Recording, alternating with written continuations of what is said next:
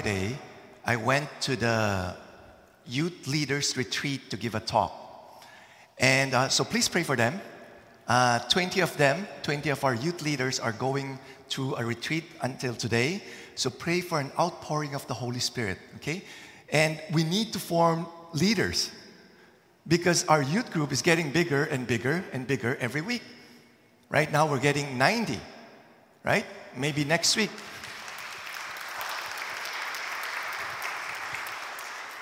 Maybe next week we'll get more 100. And uh, so we need more uh, youth leaders.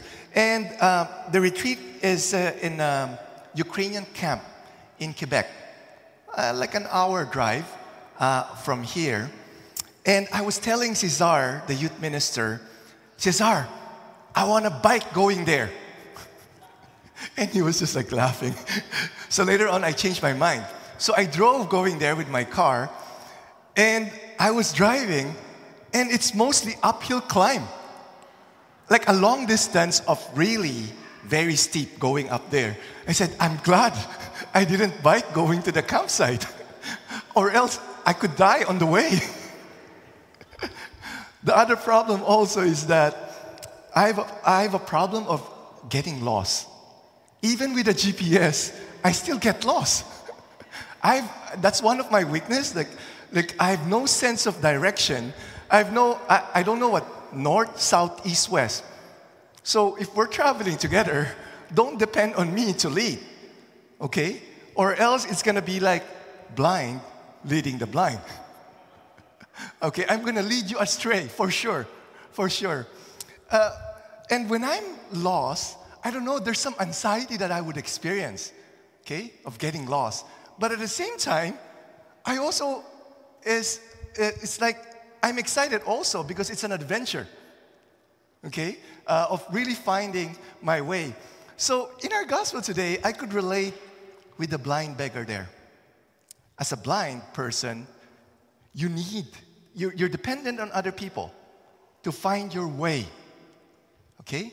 You know, uh, uh, here, here in, uh, here in uh, uh, Canada, we're living in a first world country. Uh, those who have disability, those who are blind, you're, you're, you, you have like the paratranspo to go wherever you want to go. You're being subsidized also by the government. You know, you're giving some allowance or what, you know, to cover up with your, your, your disability. So, but during the time of Jesus, beggars, the blind beggar, bl- blind, they don't have that privilege. In fact, people often see that as a curse, thinking that because you have sinned, that's why you are disabled. That's why you're blind. They're rejected. They can't go to the temple to worship. They're rejected in society. Okay? And they need to, to, to beg. They need to beg for money, for sustenance. Okay? And, and that's why in, in our gospel today, Bartimaeus, the blind beggar, was there begging, begging for money, begging for food. And he heard Jesus passing by. And I'm sure he already heard Jesus performing miracles blind regaining their sight, cripples walking, okay? Deaf regaining back their hearing. He heard these miracles. That's why when he heard Jesus coming, he, he, he plead, he made this desperate plea. He shouted, Jesus, son of David, have mercy on me. What did the companion of Jesus do? Hey, shut up. You know, you're disturbing the master. He's busy. You know, he, he doesn't have time for you. Shut up. But that did not discourage him. He persisted. He even shouted louder, Jesus, son of David, have mercy on me. Okay? So Jesus called, called him. He went. And then Jesus, moved with compassion, asked him, What do you want me to do for you? It is as if that Jesus doesn't know what he needs. But he asked Bartimaeus, What do you want me to do for you? He wants to hear it from him. What did Bartimaeus say? Lord, I want to see again. Whenever there's a healing that happened, in, in that healing that happened there, it's not just for Bartimaeus, it's not just for the benefit of one person. The Lord is teaching a lesson to all those around him and even to us. For the, he's speaking to each and every one of us who has eyes but do not see. He's speaking to those who are spiritually blind. Okay? And uh, I would like to, to share with you three groups of people who are spiritually blind. And as I go through these groups of people, I want you to examine yourself what group you could relate to. Okay? The first one is the Jewish people. Okay? There's a scene there where Jesus was looking over Jerusalem and foresees the destruction of Jerusalem. He was weeping. Why was he weeping? Okay? Because, he said, because, he was to the, to the Jewish people, because you did not recognize the time of your visitation from God. The Jewish people did not recognize him as the Messiah.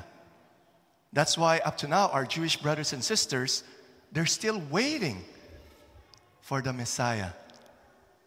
They were blinded by their unbelief. Because they did not believe in Jesus, they did not follow him.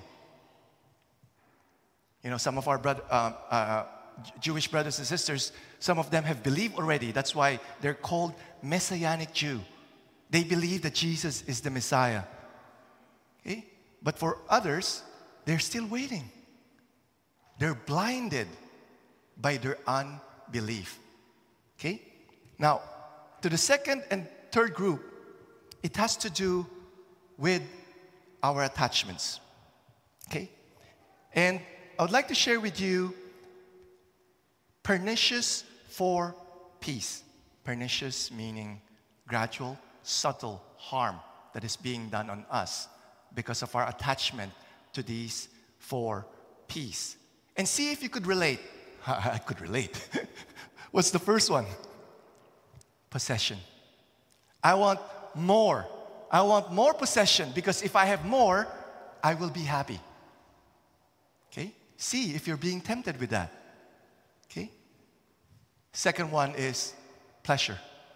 Now, pleasure itself is good.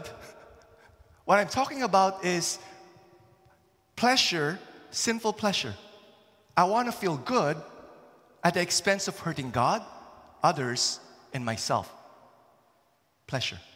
See if you're being tempted with that or you're being attached to that right now. The third one is power. I want to be in control. I want to be in charge. I want to be like God. Power. Okay? The fourth one is prestige. I want honor. You know, I, I want to have a good reputation. I want to be famous. Prestige. Okay? So see where you struggle with that. See where you're being tempted. See where you're attached to. Now, I would like to quiz you.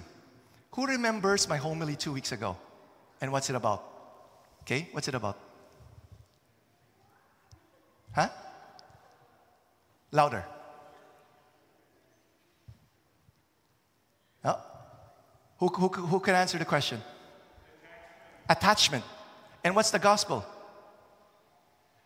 What's the gospel? The rich young man, right? It's the encounter between rich young man and Jesus. The rich young man believed in Jesus, but because he was not even willing to let go of his attachment towards what? Possessions. Possessions. Because of that, he was not able to follow Jesus. Okay? Now, who remembers the gospel last Sunday? The gospel last Sunday. Anyone? Some, maybe some of you are looking at already at missalette, looking back. Who remembers?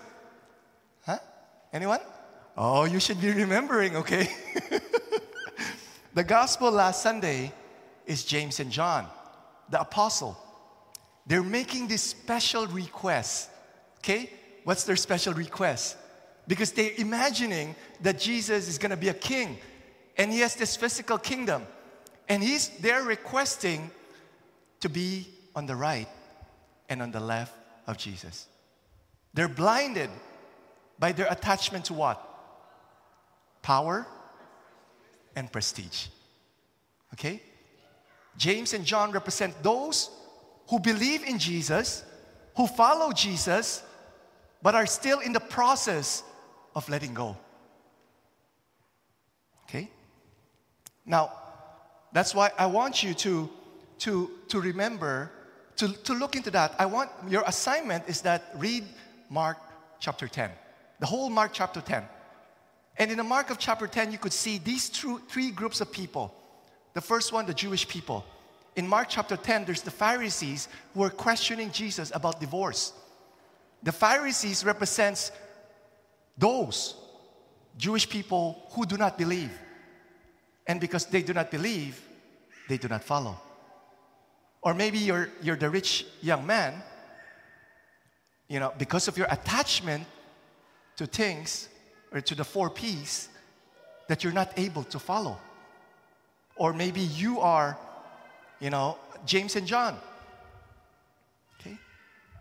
You're, you're still, you're, you're, you, you believe in Jesus, you're following him, but you're in the process of letting go. If you ask me, I could relate with all three. I was baptized as a Catholic as a baby. But growing up, did not encounter the Lord, did not experience His love, and because of that, I didn't believe in Him. I was a, Jew- I, I was a Jewish people. I could also relate with the rich young man. Okay? The Lord was already calling me to the priesthood, but I was putting it off. I was working in China. I was doing well there. I was earning good money. I was comfortable with my life there. And I was putting it off because of my attachment to pleasure and to possession. Okay? I was a, I am a late, a late vocation. I joined the seminary when I was 36. I was ordained at the age of 43. I could relate with James and John as a priest right now, I still struggle with my attachments. And I'm still in the process of letting go. I think most of us could relate with James and John. We believe in Jesus, we want to fo- we're following Jesus, but we're in the process of letting go. And the Lord is inviting us, calling us to let go. Because if you don't let go, you won't be able to do the mission Jesus called you to do. What is that mission? To proclaim the gospel, to heal the sick, to expel demons, to raise the dead. Won't be able to do that. Or if we do the mission that Jesus called us to do, we're not going to be fruitful. We're not going to be fruitful because of our attachment. And in fact, worst case scenario, you could even cause harm. You could create scandal. Look at bishops, priests, okay? Lay ministers, lay pastors. Because of their attachment to the four P's, they've created scandal. It caused so much harm to the church and to the people, right? So that's why the Lord is calling us, is calling us to detach, okay? Now, I don't know if you paid attention in the gospel there about the cloak of the beggar. Okay? It says, it says there that when Jesus called him, he threw his cloak. The cloak signifies his only precious possession.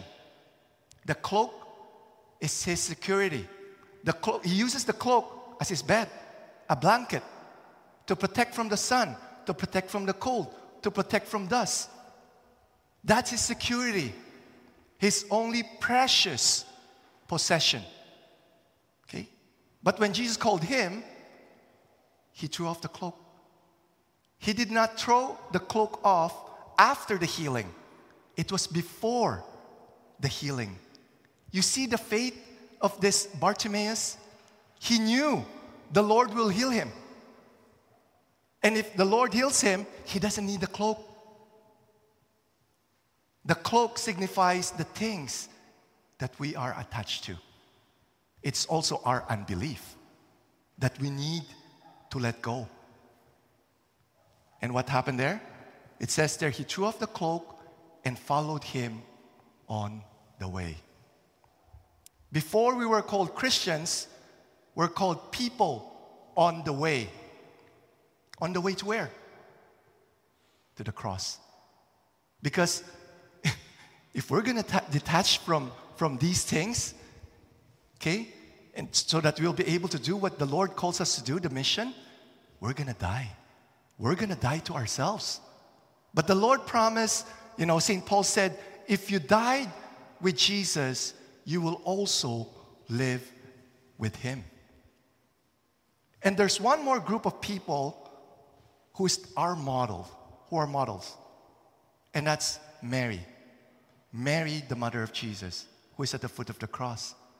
We see there John. John. John, one of the apostles who, who requested to sit on the right and the left of Jesus. Now you see the transformation that happened? He's there at the foot of the cross. Who else is there? Mary Magdalene. Great sinner. I'm sure Mary Magdalene suffered, you know, with, with those attachment to four P's. But she's there at the foot of the cross. See, there's, there's, there's transformation that could happen. There's hope for all of us that we also could be at the foot of the cross. That's why I encourage you read chapter read chapter 10 of the Gospel of Mark. Reflect. See where you're at. See what group you could relate to. Are you could you relate more with the Pharisees and the Jewish people? Could you relate more with the rich young man? Or could you relate more with James and John? You need, we need to acknowledge our blindness.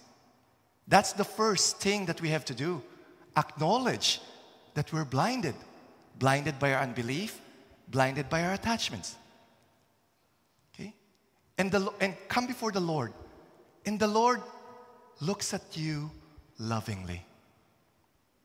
And He asks you, What do you want me to do for you? What do you want me to do for you? He wants to hear it from you. What, is gonna, what are you going to say? Lord, I want to see again so that I could follow you on the way to the cross.